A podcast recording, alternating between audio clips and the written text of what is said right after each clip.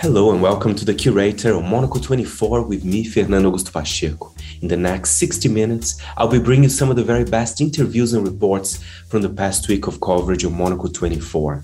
This week, we remember the life of Queen Elizabeth II. I cannot lead you into battle.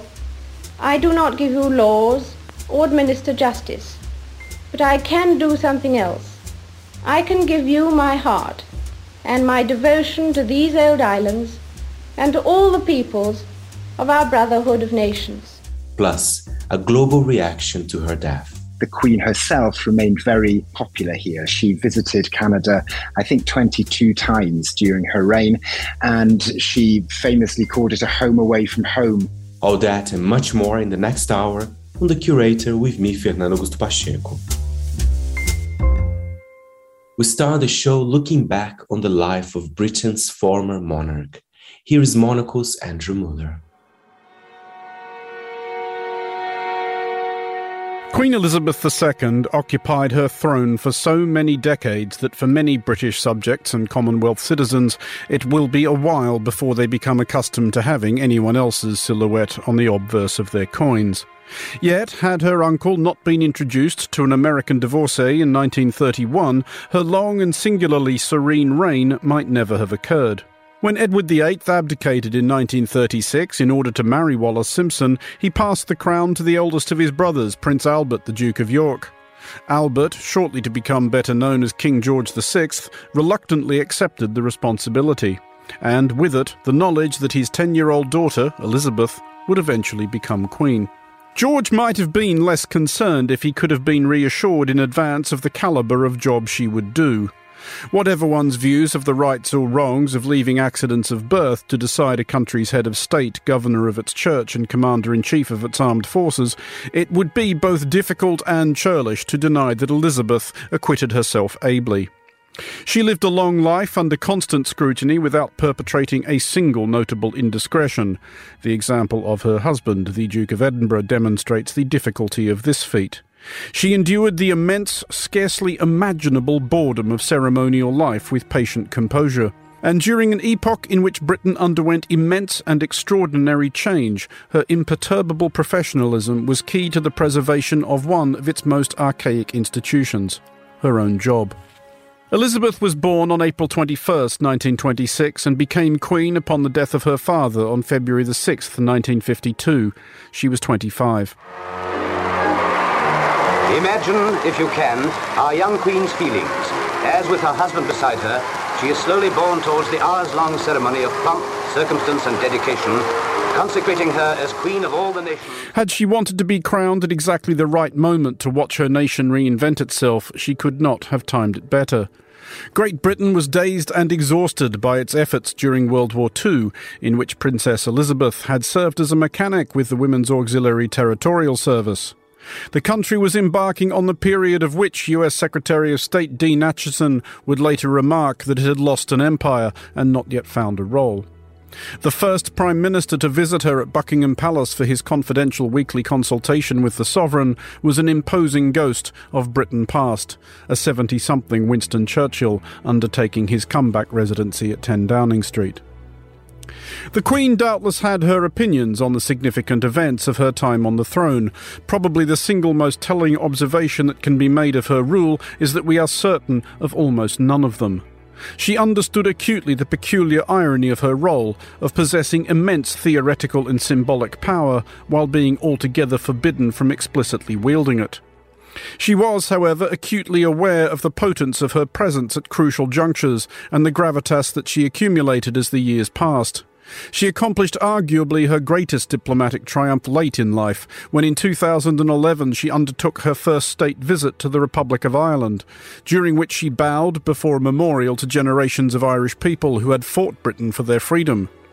A little over a year later, she participated in a public handshake with Martin McGuinness, Northern Ireland's Deputy First Minister, who, as a senior IRA commander, had been at least tangentially involved in the 1979 murder of the Queen's cousin, Earl Mountbatten.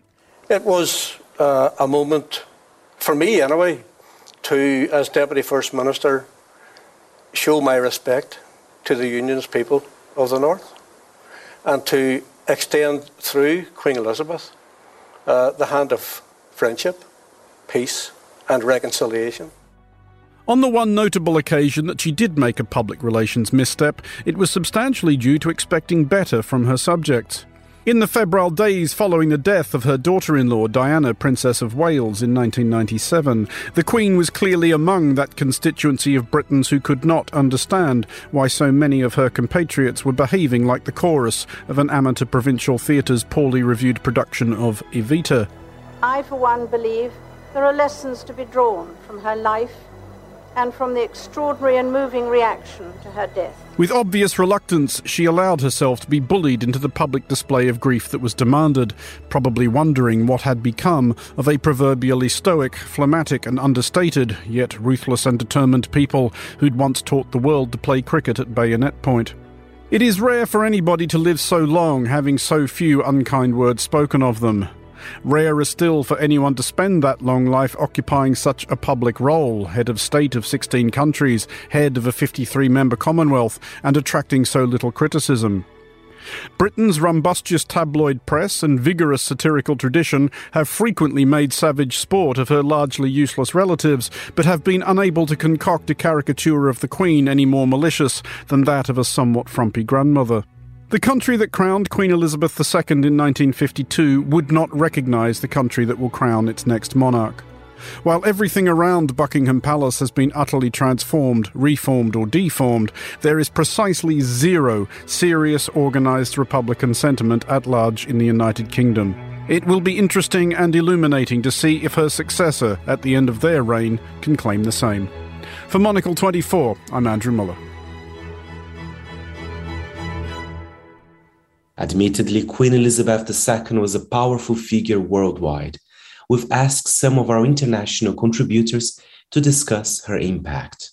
There's a, a very close connection between the, the Japanese royals and the British royals. It stretches back to the 19th century. Queen Victoria's son came to Japan um, in 1869, and it goes on from there. Hirohito visited the UK in the 20s, referred to George V, actually, uh, the Queen's uh, grandfather. As a, he spoke of him as a second father.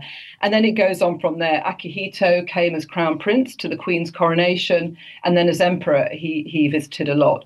And I think, you know, you saw in the message today from Fumio Kishida, the Prime Minister, he, he spoke, you know, in a very sincere way um, of the sadness, passed on his condolences. But he did also speak about the Queen's role in cementing the relationship, and I think that's that's been a very interesting uh, process over the over the decades since the Second World War. Um, you know, it was absolutely critical. The Queen's role in that, you can imagine. Um, Hirohito, who was emperor during the war, came to London in 1971, didn't get the warmest reception, and the Queen spoke at a dinner and said, "Let you know, we can't pretend the past has never existed, but what we can do is, is never let these things happen again." And you know, she she reiterated that 1998 when Hirohito's son, who was by then emperor, when he came, it was still a difficult relationship. These visits were still uh, very controversial, you know, and you realise now since then it's it's been smoothed over. But she played a really important role in that diplomacy, and, and Prime Minister Kishida um, was acknowledging that today.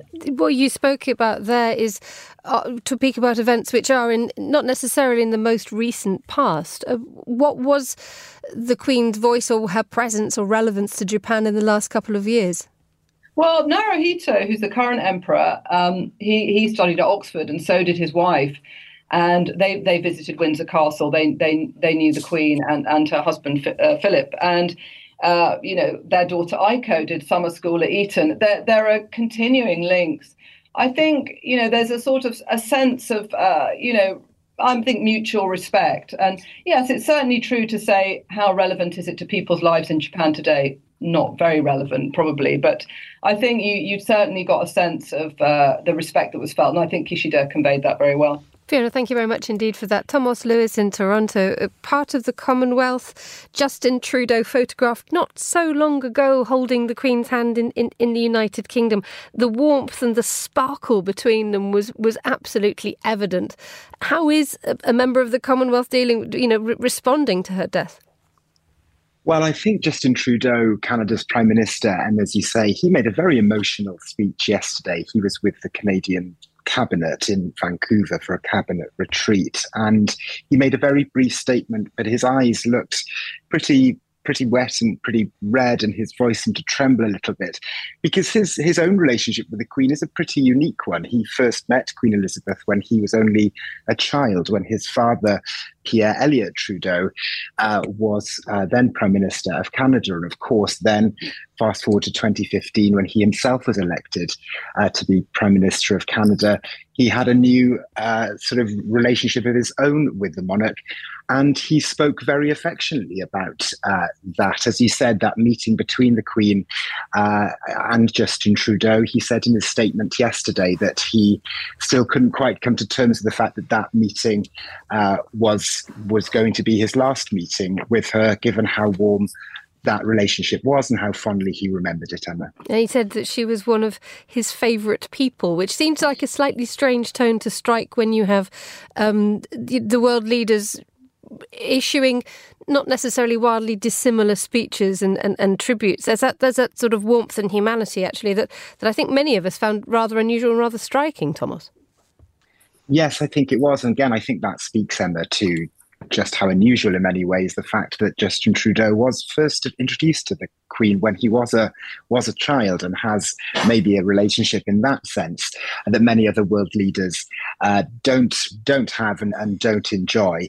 I think it's an interesting tone that he set because, as you say, Emma, it was a really sort of human a, a human speech. I thought that he gave, and I think that comes at a time, especially over the past year and a half, when you look at opinion polls here, maybe resonating a little with what Andrew was talking about earlier in Australia, that you know affection uh, for the monarchy monarchy, uh, for Canada to retaining the sort of British monarch as the head of state here, that appetite does seem to be waning pretty consistently over the years. That said, those same surveys did show that the Queen herself remained very very popular here. She visited Canada, I think, 22 times during her reign, and she famously called it a home away from home on her last visit, I think it was, uh, in 2010. I think, again, this process of, of changing the banknotes here, uh, stamps, for example, those kind of things. There was an interesting moment yesterday when the news was moving quite quickly during a citizenship ceremony when apparently the judge, obviously people who become new citizens of Canada have to pledge allegiance to the Queen, but there was an uncertainty of who the head of state was at the time, and then she she uh, picked up the ceremony where they paused it from, uh, saying that they would now be pledging their allegiance to King Charles III. So, so yes, we'll we'll see how how the relationship continues um, on, uh, you know, as the ceremonial aspect of this. Now continues um, into the longer term. But I think as well, just briefly, if I could say, the relationship obviously between uh, the royal family and Canada's Indigenous populations has been a huge focus of national debate here, particularly over the past year, year and a half, and, and the role of Canada's colonial history is also something that's playing a big part in the conversations here too, uh, on various sides of the debate um, following yesterday's um, events in Scotland. Emma. Thank you very much indeed for that, Thomas. Um, Andrew, may we pick up on that? The fact that we are, you know, as part of the Commonwealth, um, we have Canada, we have Australia, and we we had yesterday Prince Charles saying, "I know her loss will be deeply felt throughout the country, the realms, and the Commonwealth, and by countless people around the world." Could we just touch briefly on on the Queen's role in keeping the Commonwealth together at a moment when arguably there are there there are signs that it could be splitting in, into different directions? Uh, it, by common consent, it does seem to have been one of her genuinely great animating passions, along with horse racing, uh, the Commonwealth. And interestingly, it did it, again, as we were saying earlier, in the in the same way that she acquired more cachet the longer she stayed on the throne. Uh, that seemed to have that seemed to hold true for the Commonwealth as well. That this this this organisation which she stewarded became more attractive the longer she was in charge of it. In in uh, in recent years, we have of course seen countries joining the Commonwealth that were never part of the British Empire and that don't really have any great historical association with the United Kingdom. Uh, Rwanda and Mozambique, uh, to name but two it, it does seem to be a club that people still want to join. I think it, for certainly for developing, recovering, up and coming nations, there's a sense that when admitted to this club, you have been recognised uh, as a sensible, stable democracy. Uh, the, you know, the Commonwealth over the years has applied its uh, its criteria for measurement. It, it has suspended members. It has booted members out when they have lapsed from those standards.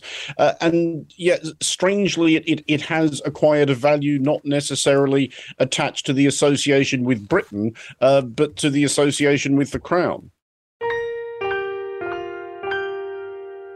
You are listening to the curator on Monocle 24.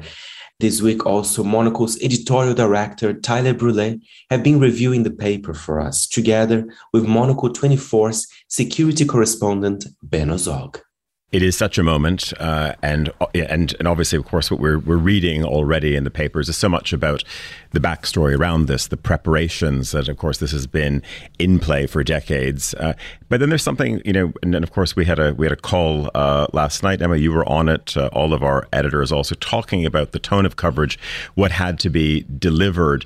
And it really sort of struck you that even though many of the broadcasters, and we're speaking about the British broadcasters, did a very good job. You could see that despite all of the preparation, all that we'd heard, that they were still a little bit on on the back foot. Uh, and yes, that uh, the graphics and everything and, and the music all seemed right, and and there was the black ties and all of these things, but there was still a sense of this this disbelief, which brings us back to we, we may never see anything like this in our lifetime when it comes to to marking a particular moment.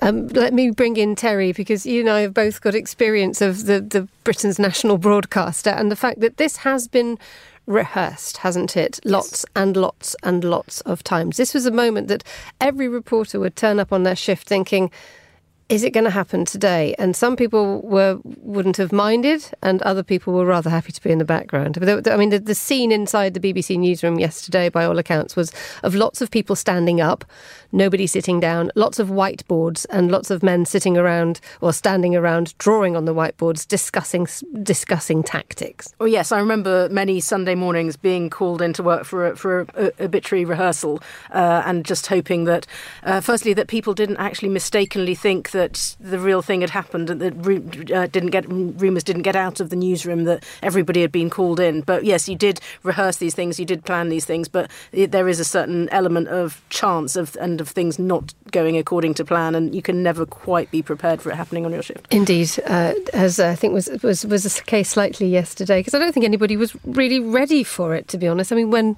are you ever ready for something like this? But no, let's go back to the papers and have a look at uh, the various commentaries that we can see. I mean, the Tagesanzeiger in its and its dispatch to people's inboxes every morning. The, the, the commentary is Elizabeth's life was one of privilege and sacrifice, and even those who resented the former acknowledged the latter.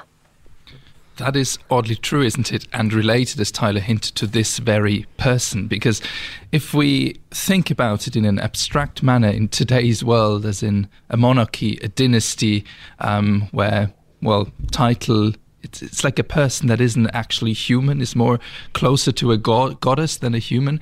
Um, it would be so odd and inheriting titles, inheriting privilege, and so on. But because she had this kind of modest side to her, she was super correct about everything as opposed some, to some other members of the family. Um, she got away with it despite these times. And that also hints at that times will be shifting, of course, very soon. There's no way to replicate that as strongly as she did. So these tiny dissenting voices, if you will, that kind of hint at or reflect on how odd monarchies are in, in this day and age, they're actually indicative. They will obviously grow in the next few days, but there's still quite a strong focus on um, dignified saying goodbye to quite an, a unique woman. Have you spotted any any dissenting voices? I mean, the little quote from the Tagesanzeiger was a, was about as, as as sort of controversial as it got? There's actually very few, which is surprising. I mean, even the likes of Narendra Modi or the Hindu um, newspapers in a former colony that had a, a, breakup from the empire with millions of dead um, is still fairly positive, remembers fondly the the many visits that the Queen has made to these respective countries. In El País, where obviously the Queen goes by Isabella II, not by Elizabeth II, it's actually quite tricky to navigate because they translate Carlos III as well. Um, there, the, at the sideline, there's an article as in the last visit to Spain was around controversies around Gibraltar. So there's these national peculiarities because, as opposed to the Queen, who is remembered quite fondly generally, the relationship of these places with the UK as such, politically and so on, can be quite tricky at times. So sometimes these kind of pe- peculiarities and small disputes are interwoven with um, general condolences. At the heart of it, Tyler, though, is a woman who was who is constant throughout, throughout her reign, not just in her tone and her approach and her dignity, but how she looked. It was astonishing. You, she was instantly recognisable by the way that she she she dressed and things got really quite good fun near the end of her reign when there were some sort of you know bright lime green suits you would have just thought my goodness this is this is dare this is a daring choice. But there was something absolutely outstanding about the way that she came across in terms of her style well, indeed, and and you could say that there. You talk about, of course, the, you know the house, but it's it's almost like there was a house within a house uh, because of the frock coats and and the dresses and the suits and and of course the hats um, as well. And and this is very much part of the brand. Ben, Benno, we were, we were talking about this a little bit earlier.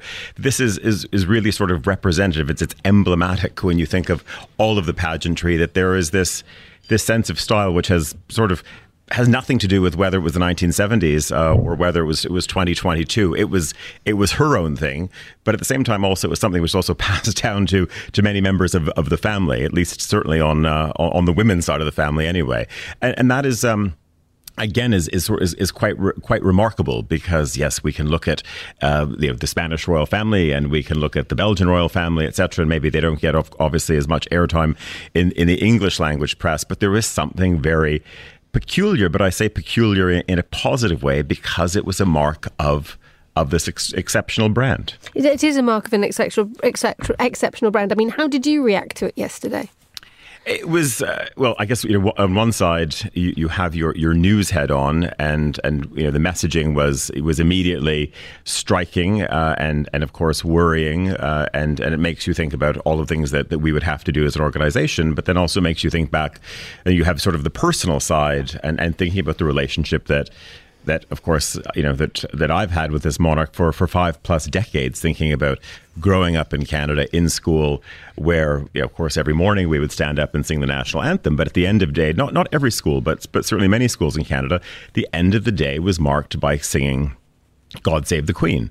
Uh, that was how classes. That's how the school day at at four fifteen or four o'clock in the afternoon would would come to an end. And so when we talk about that sense of commonwealth, and, and of course, here you had not in every classroom, but certainly probably in the principal's office. I didn't spend much time there, thankfully.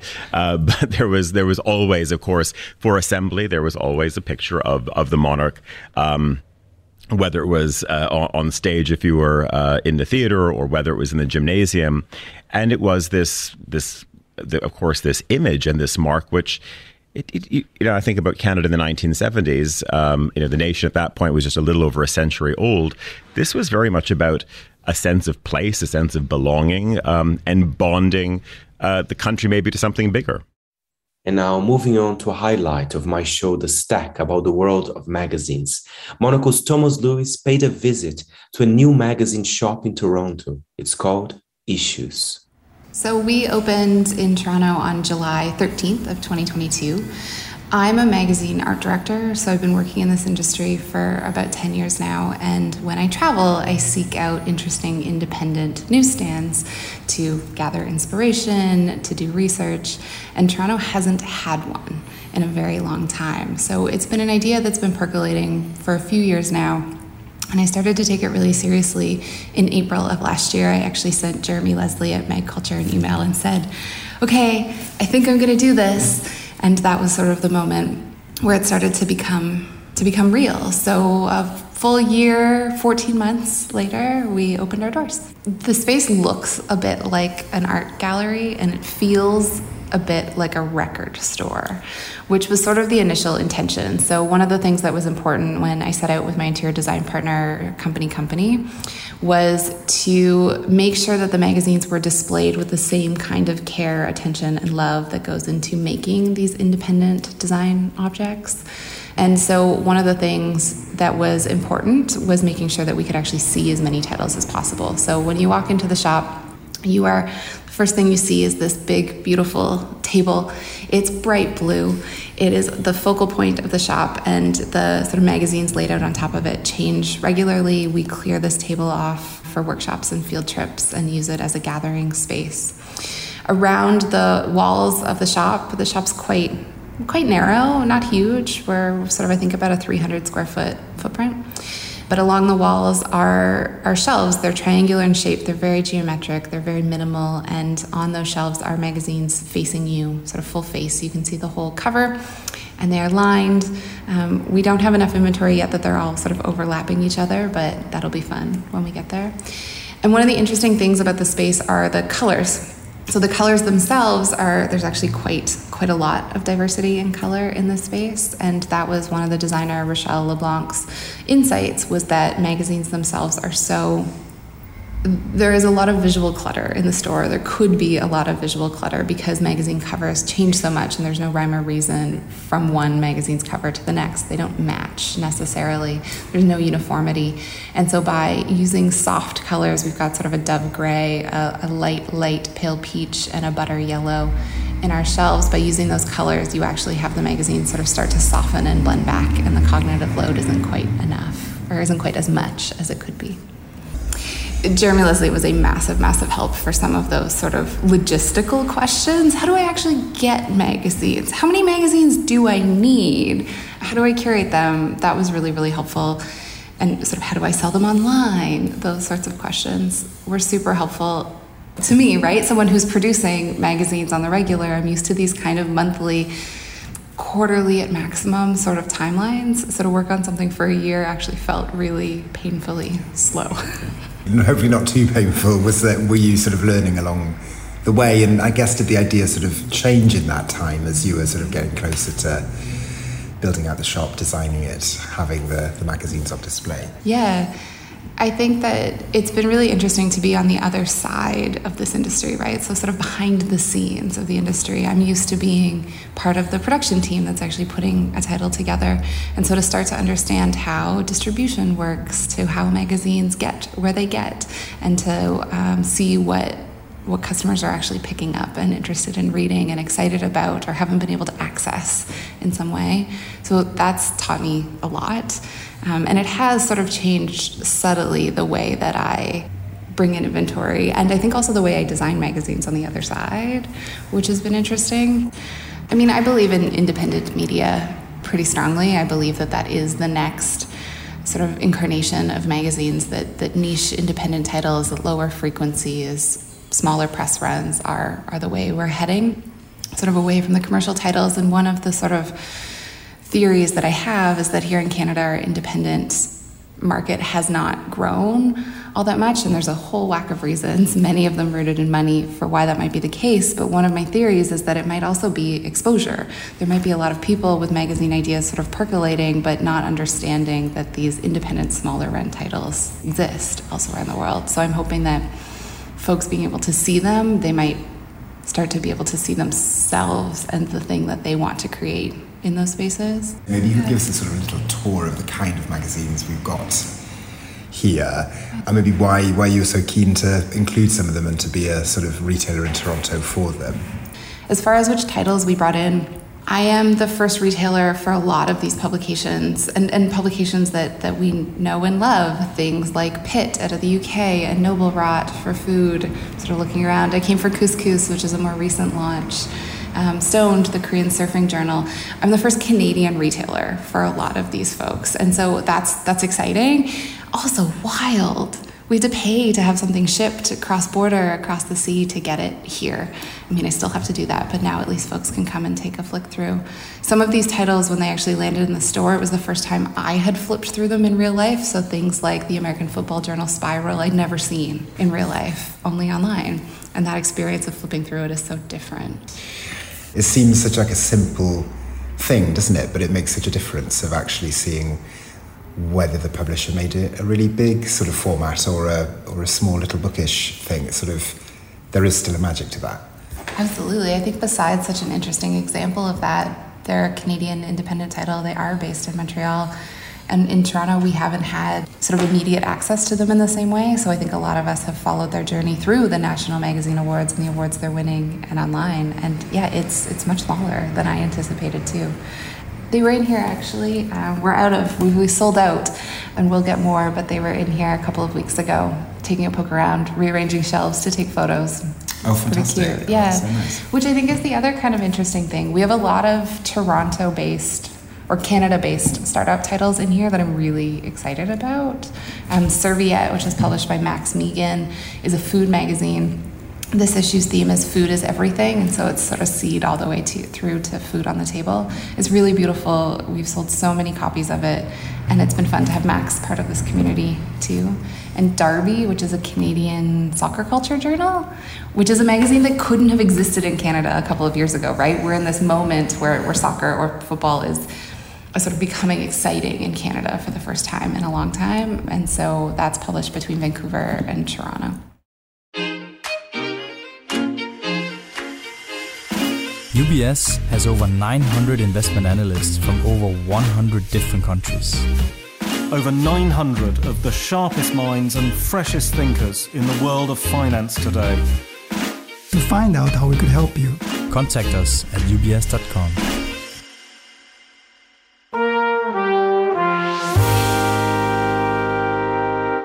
You're listening to The Curator, and this month I am reporting from Brazil, from Monocle, because of the Brazilian elections. There'll be a series of reports. And of course, my weekly global countdown had to be my home country. Let's have a listen. Given your location right now, it's no surprise uh, guessing what charts you've been looking at this week, Fernando. It is, of course, Brazil.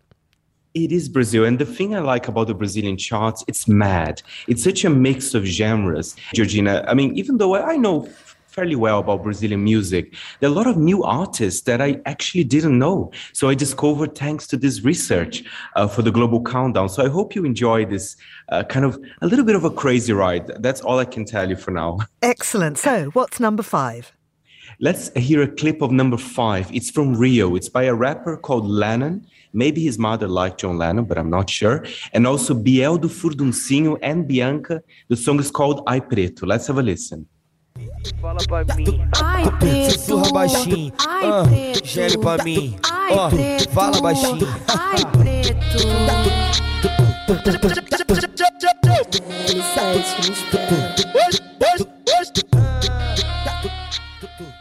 That's classic uh, funk from Rio de Janeiro, those dry beats.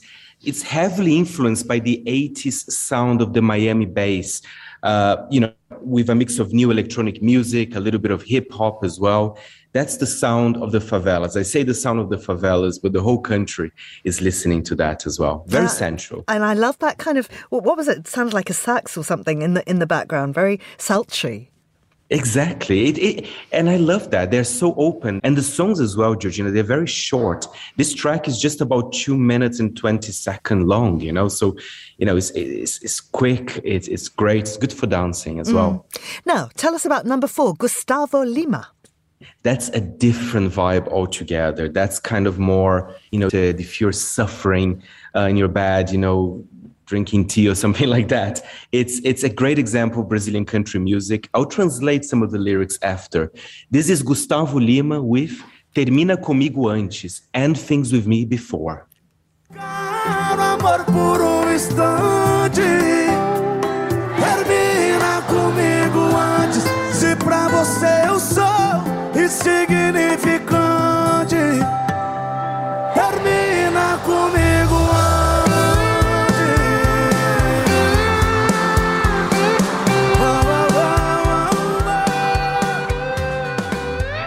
that's you know you know what he's saying actually in the song, Georgina. He says, you know, where there is love, the heart doesn't cheat. And then he says to his you know potential girlfriend, "I'm feeling you're distant, and I see you're getting better dressed every day, more elegant, but I have a feeling it's not for me." Oh, oh wow. She's sad, definitely actually. cheating. but Brazilians love songs about cheating. It's a crazy thing, you know? it, it is definitely a, a trend. Uh, well, not even a trend. Since I was a child, we've been hearing songs like this, actually. Yeah. Well, let's go on to number three. Number three is an interesting one because it's from Sao Paulo, where and it's also funk. But I want to tell you about the difference between the funk from Rio and the funk from Sao Paulo. The funk from Rio it's more kind of sensual, but also talk about social causes, you know, the life in the favela, you know, criminality, police violence. The one from São Paulo is different. It's called Funk Ostentação, ostentatious funk, which is not my favorite. So basically, it's quite bling bling. It's all about helicopters, you know, boat rides, fast cars, and the social side of it. It's not there. So, if I may say, I'm not a big fan of this track, but we're gonna listen. Number three is MC Paiva and MC Ryan, Casei com a Putaria. Sete piranha, sete mares. Casei com a putaria, não abandono nunca. Adoro a pernoitada, vivência maluca. Faltou comida em casa, eu procuro na rua. Eu sou cachorro nato, bebê atura o surto. Tubarão roncando com as flores do Linfa. Nós come meme, sobe o voucher do sua arroba no Instagram. Rei da revoada nas madrugadas paulista. Yes, I'm sorry, MC Paiva, MC Ryan. Not a fan. I, I think I prefer the funk from Rio. oh dear. All right. Well, maybe I'm too honest here. do you prefer Ana Castela more? Oh, that's a fun one. Um, and and again, it's a new genre actually in Brazil. Ana Castela, she's only 18. She grew up in the countryside, but she's a big star. But again, you remember number four, uh, the countryside, very sad, all about relationships. It was called Agronejo, which is a mix of country music, but with elements from funk and pop. It is not just about suffering, it's about fashion, it's about partying, it's about fun. Let's have a listen. Ana Castela and Melody with Pipoco. Eu sou o combo perfeito pra iludir. Se prepara.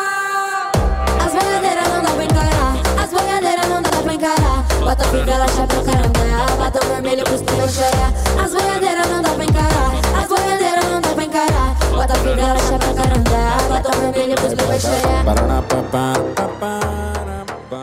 You know what? She is making uh, country music kind of cool again because in the song she's talking about, yes, I'm wearing my cowboy boots and my hat, you know. So, it, you know, because we have this image of the countryside about this man singing about long lost lost love. This is different. This is quite uh, an injection of, of, fresh blood to the country music scene as well. Mm, and fantastic. I mean, I think country music has always existed somewhere on on a, on the kind of cool meter, if you like, because you've got people like First Aid Kit or various others still kind of pushing that vibe at us, and it's it's not something to be embarrassed about. And who doesn't love Dolly? Exactly. Well, I absolutely adore her. Uh, maybe Ana Castela become Brazilian doll in the future. She's too, fa- too far too young, far too young. Uh, and finally, what's your number one pick this week, Fernando? This song has been playing everywhere. I, I went to a bar uh, and they were playing this song. And in, in, fact, the song has been it's three years old actually. Uh, but you know those songs that are slow burners. Um, and again, it's it's kind of a rediscovery of a genre that's been forgotten in the 90s, which is lambada, which involves a lot of hip shaking, Georgina, I have to say. Um, I think Brazil used to be known for lambada, but it's kind of been forgotten. It's back now with Nivaldo Marques, Tem Cabaré essa noite. We have cabaret tonight.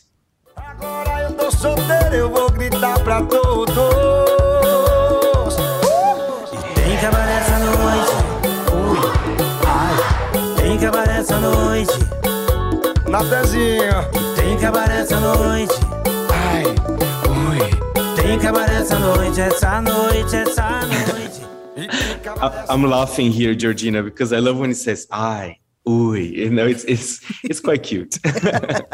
it's very cute. Fernando, what's on your agenda? You're going to be reporting uh, f- politically for us from there. Absolutely. It's not just uh, music. Uh, so I might uh, go to debates. Uh, I want to go to the streets as well because people are protesting. Uh, yesterday, we saw a lot of Bolsonaro supporters for Brazilians, Brazilian Independence Day. Maybe Lula supporters will be out on the streets. So anything related to Brazil, please stay tuned to Monocle 24. Absolutely. Our senior correspondent, Fernando Augusto Pacheco there, joining us from Sao Paulo. And the shortlist for this year's prestigious Booker Prize has been announced. The list includes a novel by the oldest author to be nominated, the 87 year old Alan Garner's Treacle Walker, and the shortest book to make the list, Claire Keegan's Small Things Like These, at just 116 pages. The historian Helen Castor is one of this year's Booker Prize judges and tell us more about this year's shortlist. Perhaps the first thing I should say is how difficult it was for us to cut down from 30, our long list of 13 to all of which we felt incredibly committed. So it took a whole day of discussion and anguish, but we ended up with six books uh, Glory by NoViolet Bulawayo, The Trees by Percival Everett, Treacle Walker, which you've mentioned, by the great Alan Garner, The Seven Moons of Maali Almeida by Shehan Karunatilaka, Small Things Like These by Claire Keegan, and incidentally, I, I think maybe Treacle Walker has fewer words than the Keegan book, even though Small Things Like These has fewer pages. And the last one on the list, um, but certainly not the least, is O William by Elizabeth Strout. Well, let's go through each one in, in, in turn and briefly sort of work out w- what it is about each book. Uh, we, we don't have all day, but we're going to have to try and sort of like pick out what are the bits that really struck you about each each work. Well, in a way, one way of thinking about it is that the list sort of falls into two halves, I suppose. We have three small, quiet books, but when I say small, I don't mean in their subject matter or the power of their writing, because they are miracles of compression. And those three are O. William, Small Things Like These, and Treacle Walker. And they are intimate examinations of what it means to be human in very, very different ways. Um, Garner's book is almost a magic spell. I think it'll feel different every time you go back to it. Um, small things like these examines a very particular moment in Irish history, uh, the uh, cruelty of the Catholic Church to unmarried mothers, 1985 in a small town. Um, but through that, it examines what it takes to try to do the right thing and what that might cost. And then O. William by Elizabeth Strout is um, an interior monologue that asks very profound questions about uh, age and class and love and family and utterly absorbing. So those are our three, if you like, more more intimate books. And then we have three big, rambunctious books that are full of rage. They're very brave books, but they're also extraordinarily funny in their rage um, in a way that carries you along. And those are Glory by No Bulawayo, which has been described as an African animal farm. Um, in a way, that's that's a good way into it because the characters are all animals. But where Animal Farm was um, a, a, farm as a microcosm, um, Bulawayo gives us uh, the fictional African country of Jidada um, as a way of retelling Zimbabwean recent history, but also universalizing it. Um, the Trees by Percival Everett is an amazing mashup of genres. It's part detective novel, it's part horror story, it's part slapstick comedy, but it gets to the heart of big questions about history and justice and race in America. Looking, and then, oh, sorry, sorry. I one keep, more, one yeah, more. Sri Lanka, the Sri Lankan Civil War. Uh, Karunatilaka's amazing book. It's riotously off kilter. Our main character wakes up dead, and he doesn't know any more about how and why than we do. And the book is an exploration of of who killed him and whether he can still make a difference from the afterlife. Just looking at the um, the, the the fact that you called some of the books miracles of compression for so long. I don't know about you, but when I have gone and looked at the Booker books on the shelves, a lot of them I could actually build a small house with. They're so huge. Um, are we now in a moment when we can actually really re-celebrate the skill of brevity? Because for so long, I've, I've had the impression that people have thought that more is more.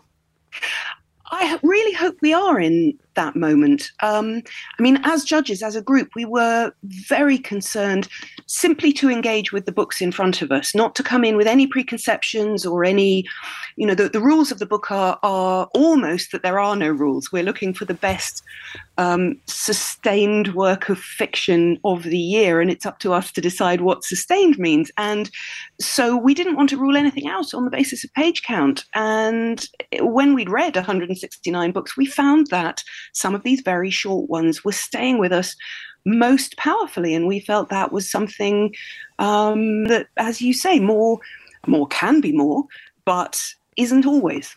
Tell us a little bit about where we are in terms of our reading habits more. I mean, I am delighted to hear that there are short books on offer on the list this year because I have a very short attention span. And I wonder if I am symptomatic of a bigger problem that we do have a very compressed attention span nowadays. And we talk about the encouragement of picking up these book uh, nominations and, and reading them.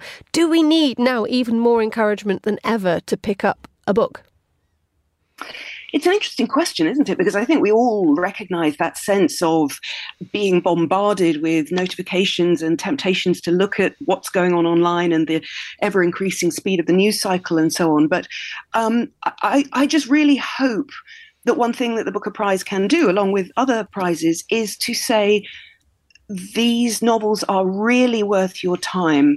And time, of course, is an elastic thing. I mean, we found as we read that some huge doorstop novels zipped by in a moment, and then others, um, some of the short ones on this list, it, it's not that they will take forever to read, but they draw you in so deeply, and they require, as you say, a different kind of attention, and perhaps the kind of attention that brings you back to think about what you've just read and to dip in again. I really hope there's still room for that. And that's very much what we want to say about these six books and the 13 they were picked from that they are worth your time. And we've loved spending our time with them. We we hope everyone else will too. You're listening to the curator. Let's hear now from Marie Le Conte and her splendid new book Escape how a generation shaped destroyed and survived the internet. Andrew Mueller began by asking her whether she had considered what her life would have been like had the internet never been plugged in. That's actually a sentence, I think, in the introduction where I say, actually, you know, that there's no control group Marie Le Conte, so I have no idea, you know, what I would have looked like had there not been internet. And so I've actually, you know, it, it's an interesting, I think, intellectual exercise. But no, I genuinely, very sincerely have no idea. Because again, so as I talk about in the book, so my dad was a massive nerd. So actually people born, I think, so I'm 30 now, people my age usually join the internet a bit later than I did, but because mm. my dad was a massive nerd, I was there, like the very, you know, like starting blocks, basically the second I could sort of touch something as a toddler, he was like, here's a computer. Um, so yeah, no idea, not the faintest clue who I could possibly be, where I would be. Presumably, I would not be in Britain because I grew up in France. Maybe not a journalist either. No idea. And it, it, was it was interesting from me to read from you know a, a generation or two a bit further down the track because I, I am of the last generation of adult human beings who will ever live uh, who will have a memory of a time without the internet. I didn't send an email until I was in my early thirties. I don't think before listeners get too concerned that I'm not going to make it through this interview. I'm generally a very late technological adopter. Is my point.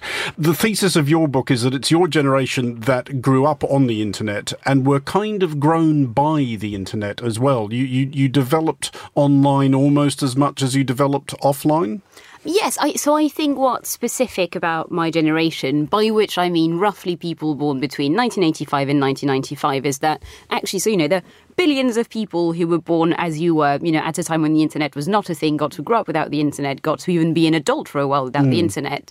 I think people who were born, you know, in the late 90s onwards have never known a world in which the internet was a bit of a weird thing, a side thing. You know, they've only ever known a world in which everyone is online, everything happens online, etc. And I think what's specific about us is that we grew up at a time when the internet existed, but was also quite separate from real life, I suppose. Mm-hmm. You know, one of the examples I give in the book is I had a music blog when I was 13 and I went to a series of gigs behind my parents' backs and I wrote them up because obviously I had, you know, ambitions of becoming a music journalist. So I thought, you know, I'll go to gigs and review them. And it just did not occur to me at any point. You know, my parents could quite easily find a blog that had my first name in my reasonably small hometown and who wrote in my style and was on gigs, you know, on nights when I'd gone to study at a friend's house, um, which I think is actually quite an interesting example because obviously it sounds mad now, but at the time I think the internet felt sufficiently separate from real life that I thought that was a feasible way to live my life. But which is one of the things that the book chronicles that change from the internet being this kind of wild westy sort of arena where people kind of went in order to get away with things to being this all encompassing thing in which nobody can get away with anything anymore.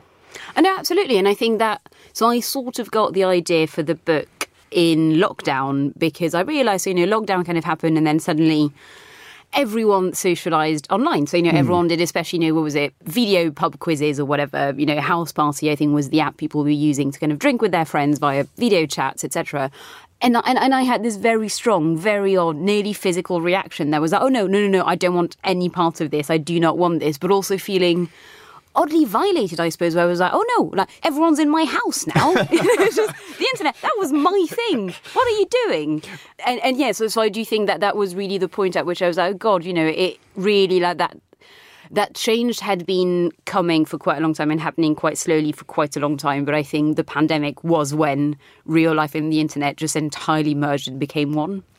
Is there an aspect, do you think, of your relationship to that process which which kind of harkens back to that early effort of, of writing a blog about indie rock music that you, you now do have an attitude to the internet which is a bit of the this isn't fair, I like them when they were on Sub Pop kind of thing? Oh yes, no, absolutely. And this is something I struggle with a lot with Twitter because obviously, so I'm a journalist. I write about politics a lot of the time. So I've been on Twitter for a very long time, and you know, all my colleagues are there, my potential future bosses, the people I write about. You know, so much of British politics specifically happens on Twitter.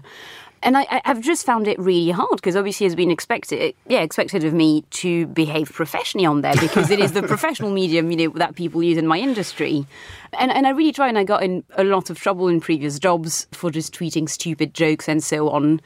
And yet, I think a few years ago, weirdly, I had this moment where I was like, "No, hang on, that's not fair." Like, I was in a, exactly as you said. As I know, I was here first. That was my thing. Fine, you all decided to join, but that does not mean I should stop behaving in the way again. I should stop using Twitter as a blog, which is effectively what I'm doing, and not using it as LinkedIn, which is what a lot of people are doing. But, but that is is I think at the at the heart of what uh, Escape is talking about. That there's been this inc- extraordinary process of centralisation of most people's you know experience of the internet. You write very evocatively about those early periods in which you could kind of range over all these weird blogs and niche bulletin boards, and it was clearly a very empowering thing for a lot of people who were able to find their tribe in a way that they might not have been able to before. But what's your sense of what drove the sort of centralization towards Facebook and Twitter if everybody kind of liked and valued the idea of just being able to interact with their own kind are people just fundamentally lazy is that what the kind of big social media platforms have capitalized on I think partly yes, people are just quite lazy. Also, I think, and this is something actually amusingly I did not realise was happening when it was happening, and it's only in hindsight that I got it, which is that for a very long time we kind of flocked from platform to platform. So Hmm. be that, you know, from one blog platform to the next, from, you know, Bebo I didn't quite use, but I know people used a lot, to MySpace, to other I, I remember the MySpace exodus Well, yes, no, exactly. So, you know, we kind of moved, everything felt very mobile and we, we didn't really have a set home or anything. So, when Facebook started happening and Twitter started happening, I think a lot of us saw that as, oh, you know, that, that's just the next step. And then we'll probably move on again in a few years to whatever happens next. And I think it is a, it ended up being quite a structural issue in that nothing else came after that. And it was like, oh, oh, so we're stuck here because even and that's quite recent because even as recently as sort of like 2013 2014 2015 i remember there was still could not remember the names of them which i think proves my point but several you know several apps several social media platforms launched and i think a few of us obviously there was always the thing if a thing launched you have to go and register your username to be like if it does go Mm. big i want to have my name on there. But none of them quite took off. And i think that that was very much a change you know between eras of the internet. I mean, uh, having chronicled the progress of the internet to this point, and and done it, I think it's fair to say, uh, with this sort of resistance to the idea that online and real life have become the same thing, though clearly I think they have for a lot of people.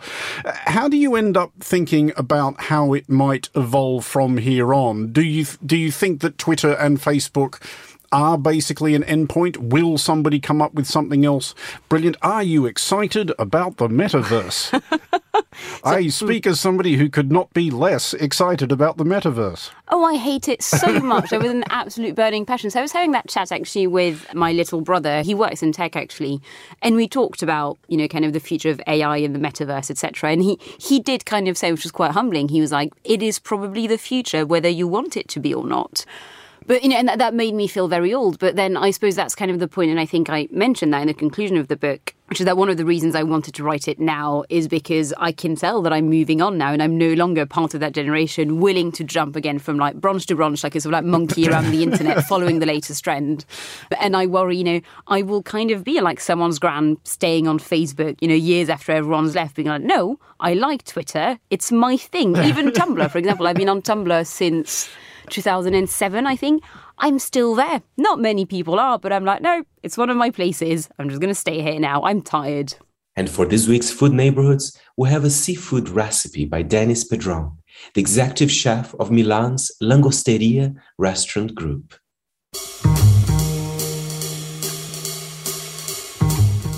Hello everyone, my name is Dennis Pedron and I am a corporate executive chef at uh, Langosteria.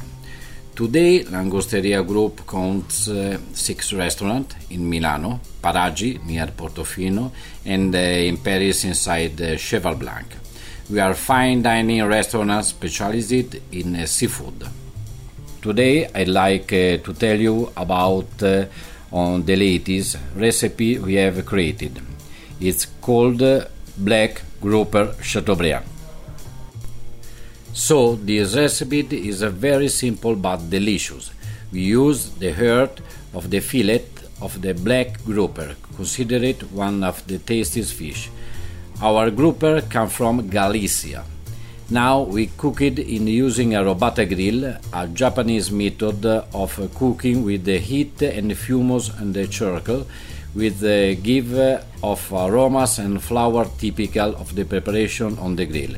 We grill if uh, about 20 minutes over this low to medium, which give of aromatic and flavor typical of the preparation on the grill. We grill it for about 20 minutes over this low to medium. After being cooked, is served in a single large cut. We take off the skin from fillet and we season it with Maldon salt and salmorillo oil. Salmorillo is an aromatic extra virgin oil from Puglia made uh, with chopped herbs and celery. This dish usually serves two people. We like to pair the fish with mashed potato and grilled pak choy. For the mashed potato, we use latte variety of potato. We'll boil them and then sift them we add salted butter using one part of potato and one part melted butter. And for the pak choy, we slice in half and then grill them. Also to the robata for about 5 to 6 minutes on low flame. For this dish, uh, perfect wine is uh, Pinot Nero from produce uh, Ca' del Bosco which uh, location Lombardia, north of Italy. I hope you like the recipe. I hope to see you soon in Langosteria. Ciao!